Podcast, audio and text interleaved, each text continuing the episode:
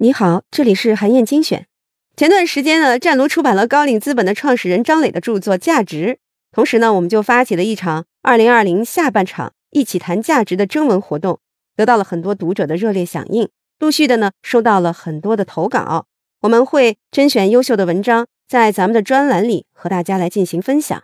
那这期音频呢，我想推荐给大家的是来自福建师范大学社会历史学院黄吉春老师的文章。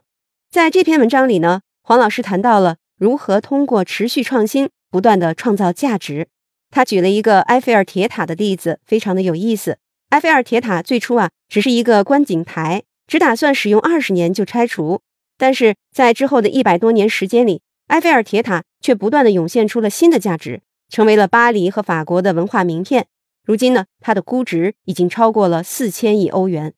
这个故事很好的说明了《价值》这本书里的一个核心观点，那就是不断创新才是企业创造价值的动态护城河。